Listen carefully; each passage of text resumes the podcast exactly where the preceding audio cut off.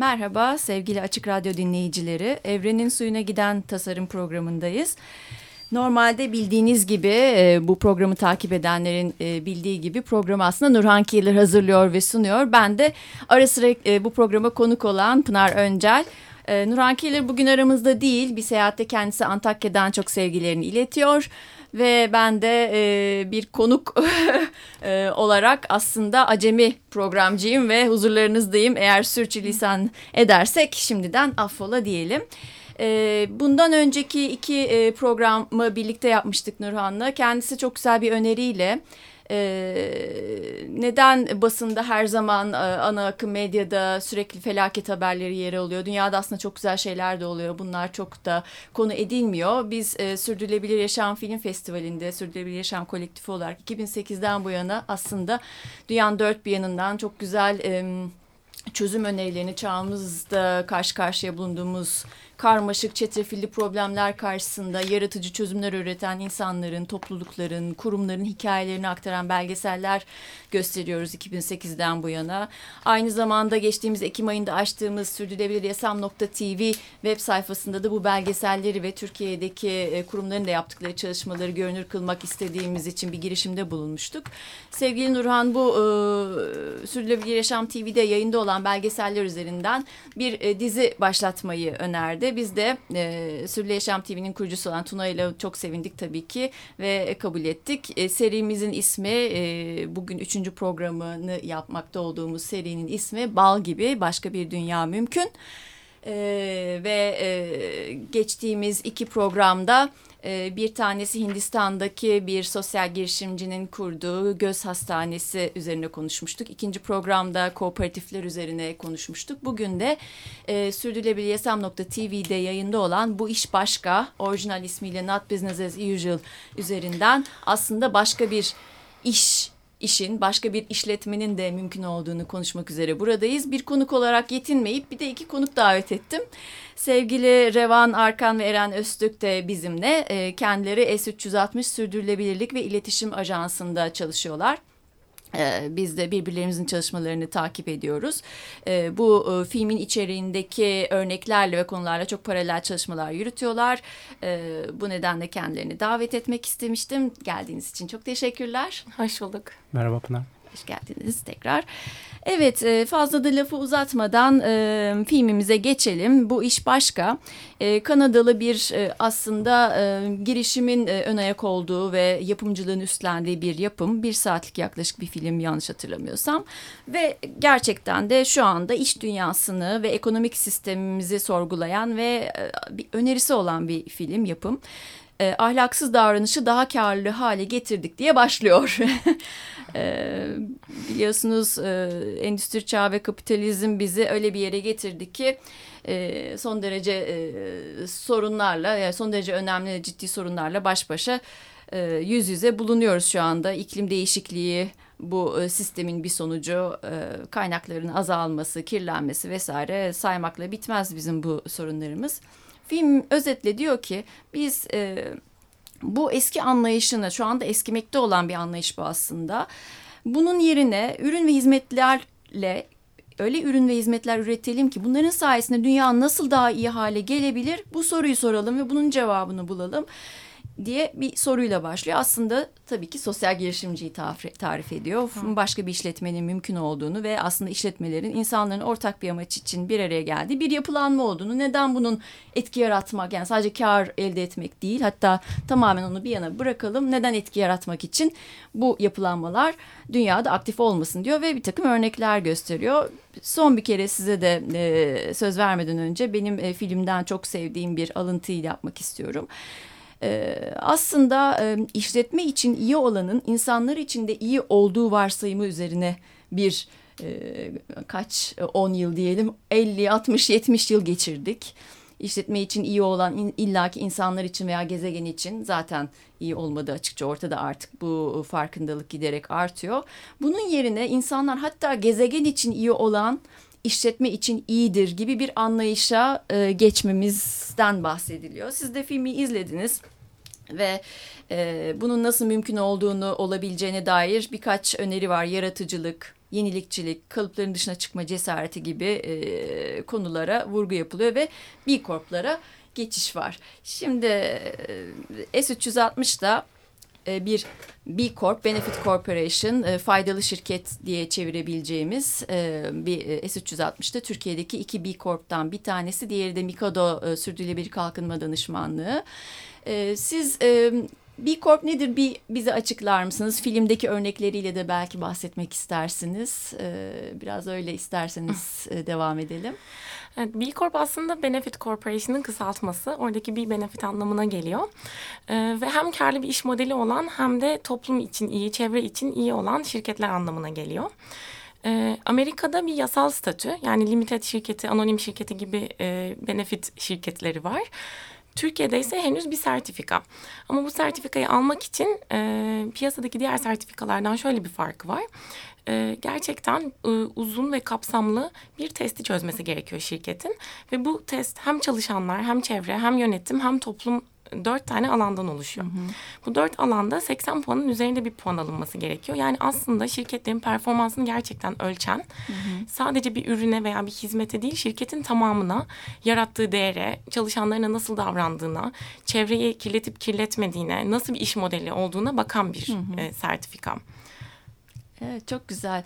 Bu filmde de bazı örnekler görüyoruz zaten bu sertifikayı. Sanırım artık Kanada'da bu filmdeki şirketlerin büyük bir çoğunluğu. Evet. Onlar da sertifika seviyesinde mi, yoksa Kanada'da da kanunlar Amerika'daki gibi tanıyor mu ayrı bir statü olarak B-Corp'ları bilmiyorum ama orada da birkaç örnek var. Onların da üzerinden biraz sohbet edebiliriz isterseniz. Bildiğim kadarıyla Kanada'da henüz yasal bir statü değil. Sadece Amerika'nın bazı eyaletlerinde böyle. İtalya'da bununla ilgili çalışmalar yapılıyor. Meclise sunulmuş durumda. Aa, ne güzel. Evet. Başımıza. Aynen. Biraz uzun bir yol var gibi ama olsun. Evet. Bu filmde birkaç örnek görüyoruz. Örneğin Luna Pets var. İki kadın girişimcinin kurduğu bir ne diyelim, yıkanabilir kumaş pedler üreten ve pazarlayan bir marka yaratmışlar. Afrika'da da bir kardeş firmaları var. Onlar da Afrika'da aynı şekilde bir şeyler yapıyorlar ve hepsinin de ortak söylediği gerçekten bizim için önemli olan etki yaratmak, dünyayı olumlu bir yönde değiştiğini görmek. Örneğin Afrika'daki kız çocuklarının okula devamları ile ilgili bir sorun olduğunu fark ettiklerinde, bunun ped alamadıkları için aybaşı oldukları dönemde okuldan uzak kalıyorlar ve bu okuldan uzak kalınca tabii bir süre sonra başarılı olmaları pek mümkün olmadığından dolayı okulu bıraktıklarında da mecburen genç yaşta evleniyorlar ve işte çoluk çocuğa karışıyorlar. Bunun da bizim çok yabancısı olmadığımız bir olay, nelere yol açabileceği ortada. Gerçekten yaşamları değiştiren, hem de işletmeler olarak bu kadınların hem çalışmasını, gelir elde etmesini sağlıyorlar, hem de topluma bir şekilde fayda vermiş oluyorlar. Bu şekilde başka birkaç örnek daha vardı. Eren, sen de belki izlemişsindir diye soruyorum. Burada aslında birçok çarpıcı örnek var. Hem B-Corp'lar üzerinde hem dünya üzerinde diğer yapılan şu an günümüzde ve yakın zamanda yapılan örnekler var. Öte yandan belki örneklerden de bir şekilde tüme varmamız gerekiyor. Çünkü filmin açılışında da sen de bazı alıntılar kullandın. Aslında kontrolsüz bir kapitalizmin bizi nasıl ahlaksız bir toplum haline getirdiğini anlatıyor ve ciddi bir sistem eleştirisi de aslında bu. Yani tek tek örnekler üzerinden geçebiliriz tabii ki. Hakikaten çok iyi örnekler var. Özellikle B-Corp'ların hayata geçirdiği çok ciddi çalışmalar var. Öte yandan da bunun aslında bir sistem eleştirisi olduğunun da altını çizmek lazım. Çünkü ne yapıyoruz hakikaten biz bu hayatta, insanlık olarak nereye gidiyoruz, kendimizi neye dönüştürdük, gezegeni neye dönüştürdük? Bu gibi soruların da aslında ciddi olarak ele alındığı bir film. O yüzden mesela yine filmdeki alıntılardan bir tanesi şu anki mevcut şirketlerde, yani sıradan konvansiyonel şirketlerdeki yöneticileri çevresel ya da sosyal fayda için bir şeyler yapmıyorlar diye suçlayamazsınız diyor orada konuşanlardan bir tanesi. Bu çok doğrudur, çünkü ona göre ölçülmüyorlar. Performanslarını başka şeylere göre, genelde de karlılığa göre değerlendiriyorlar. Evet. Artıyla eksiği işte toplayıp çıkartıyoruz, bir şeyler yapıyoruz ve karı maksimize etmeye çalışıyoruz. Bu son 200 yıldır aşağı yukarı sistemin geldiği noktada böyle. Ve biz 200 yıl önceki aslında geçerli olan ekonomik kurallar üzerinden hala dünyayı yönetmeye çalışıyoruz. Biz birazcık problemimiz bu. Senin de söylediğin gibi eskimekte olan aslında eskimiş bir anlayış içerisinde yer alıyoruz. Ve şirketler artık özellikle olumlu bir etki yaratmaya çalışan şirketler bu sistemin haliyle bir şekilde böyle o sistem içerisinde eğreti durmaya başlıyorlar. Ve Amerika'daki örnek, yani bir şirket sistemine, bir şirket sınıfına girmiş olması B-Corp'ların bu anlamda çok önemli. Yani bu dışsallıkları önemsemedikleri için şirket yöneticilerini suçlayamıyor oluşumuz tabii işin sonu değil. Yani yeni metrikler, yeni ölçümler, yeni ölçütler ortaya çıkartarak aslında bir şeyleri değiştirebileceğimizi hepimiz biliyoruz. Bunun iyi bir örneği aslında yine filmde de yer alıyor. Gayri safi yurt içi hasılayla gelişmeyi, bizim büyümeyi ölçmeye çalışmamız. Gelişmeyi değil, daha doğrusu büyümeyi ölçmeye çalışmamız.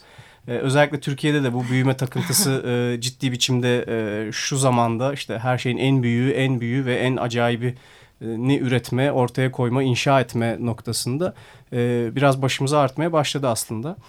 Ama biz gayri safi yurt içi hasılayla aslında insanlığımızı ölçemiyoruz. Bunun için yeni ve farklı, yeni de demeyeyim aslında, bunlar da varlar, ortada ölçülmüş ve hayata geçirilmiş şeyler var ama biz gayri safi yurt içi hasıla ölçmeye çalışarak ya da bunun artışıyla insanlığımızı ve gelişmişliğimizi ölçemeyeceğiz. Bunu çok açık ortaya koymak lazım. B-Corp şirketlerin insanlığını ölçüyor diyebiliriz o zaman. O zaman öyle diyebiliriz. Evet, aslında farklı bir başarı tarifinden bahsediyoruz. Başarının tanımını değiştirmeliyiz gibi bir vurgu var. Gerçekten başarı eskiden kar maksimizasyonuydu. Artık başarının tanımı değişecek.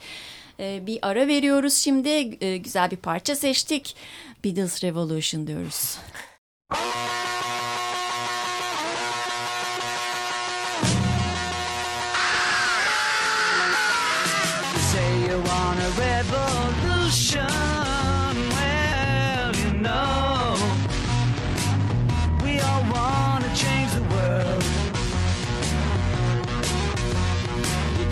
That it's evolution, well, you know, we all want to change the world.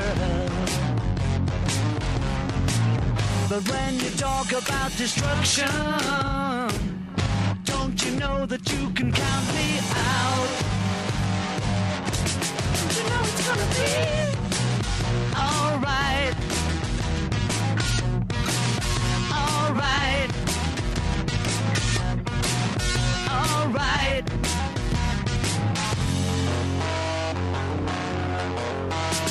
You say you got a real solution. Well, you know, we don't love to see the plan. You ask me for a contribution.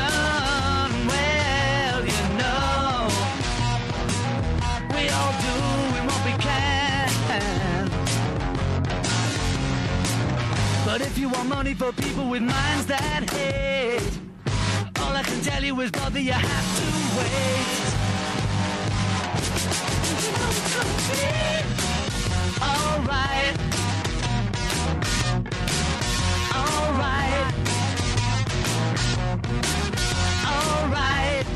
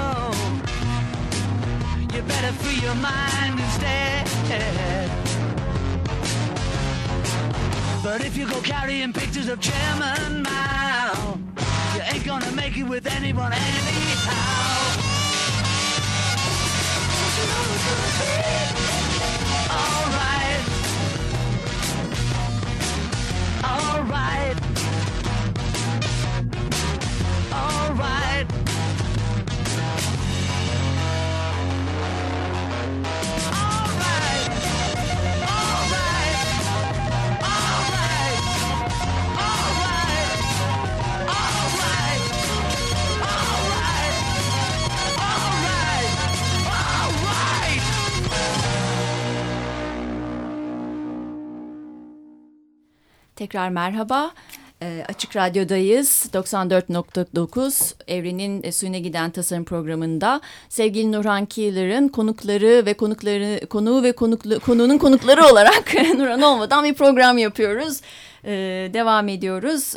Bal gibi başka bir yaşam mümkün dizisinin 3. programındayız. Sürdürülebiliryaşam.tv web sayfasında yer alan belgeseller üzerinden dünyada olup biten güzel çalışmalar, işler, farklı, yaratıcı çözümler üzerine sohbet etmeye devam ediyoruz. Bu programımızda Bal gibi başka bir iş mümkün diyoruz ve Bu İş Başka isimli film Sürdürülebilir Yaşam Film Festivali'nde de 2014 Kasım ayında gösterdiğimiz ve daha sonra da Sürdürülebiliryaşam.tv'de yerini alan bu ilham verici iş dünyasının ve ekonominin dönüşebileceğine dair somut örnekler ve sözler barındıran film üzerinden konuşmaya devam ediyoruz. Sevgili konuklarım S360'dan Eren ve Revan'la birlikteyiz.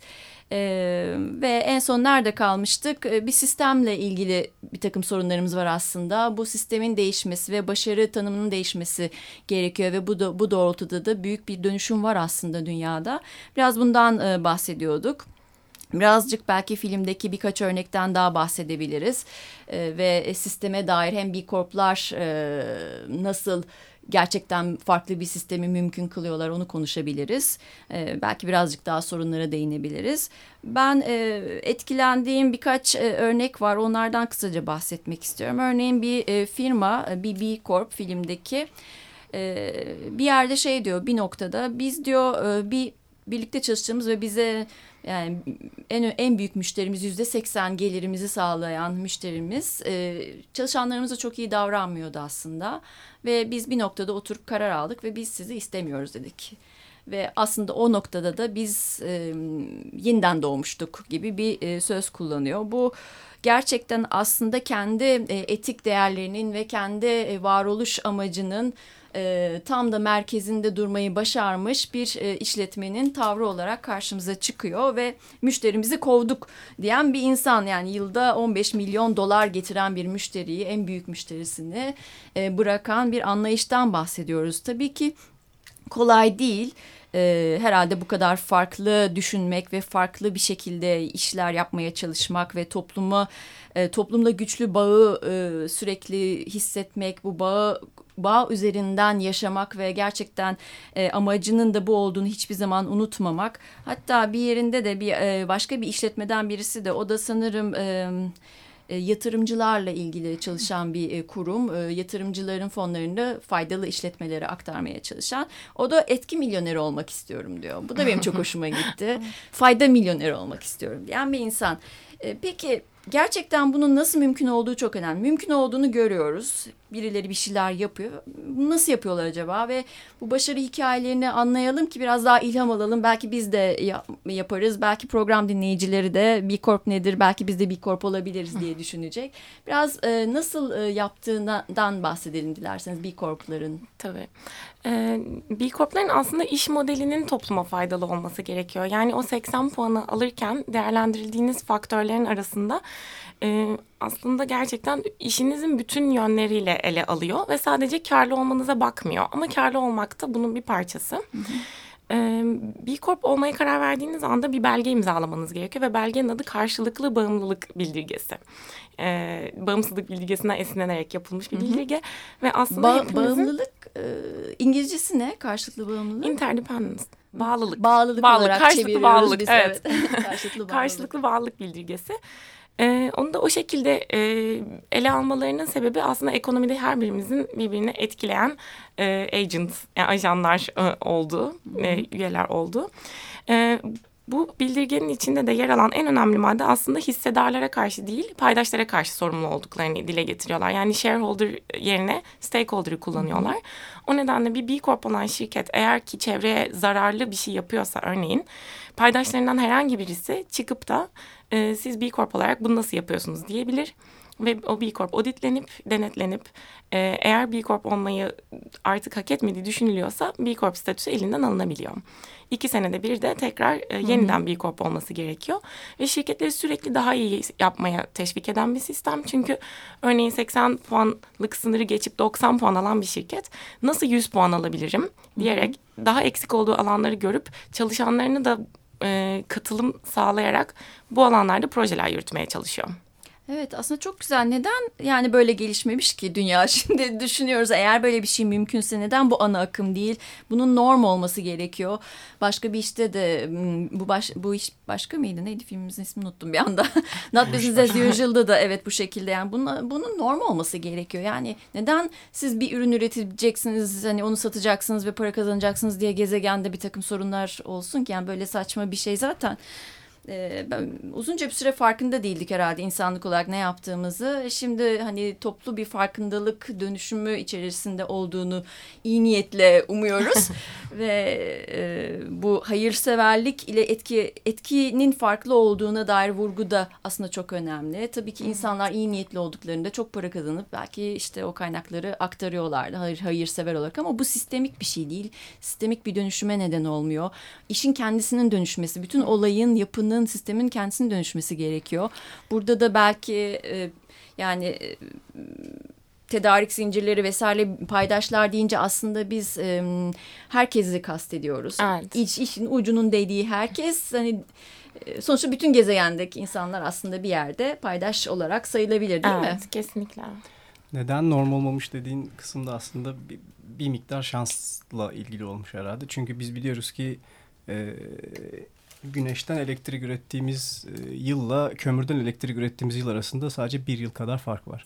Ama bu sistem kömür üzerinden ve fosil yakıt üzerinden evrilmiş. Çünkü başta o tarafa doğru gitmiş.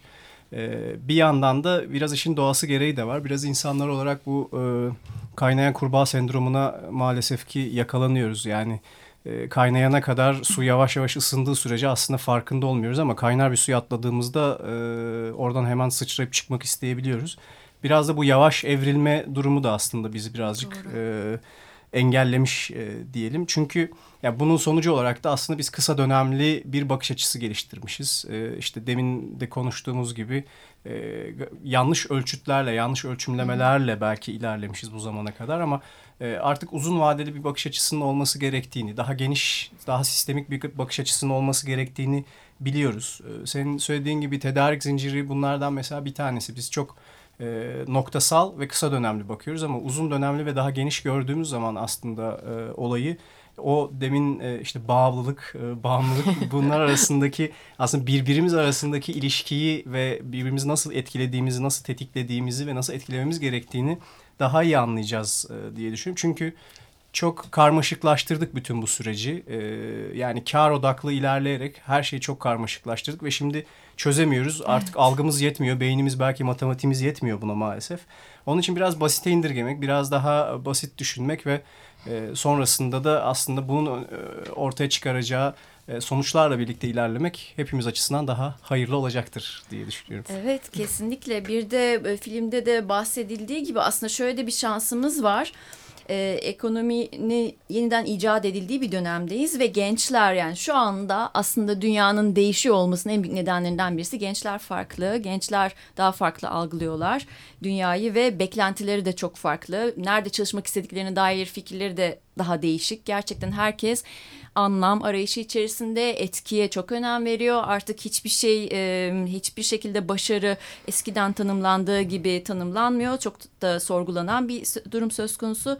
Endüstriyel düşünce yapısı yerine, kapitalist düşünce yapısı yerine iş dünyasında farklı düşünce yapılarının her yerde, böyle bizim ülkemizde de farklı ülkelerde de mantar gibi çoğaldığını görüyoruz.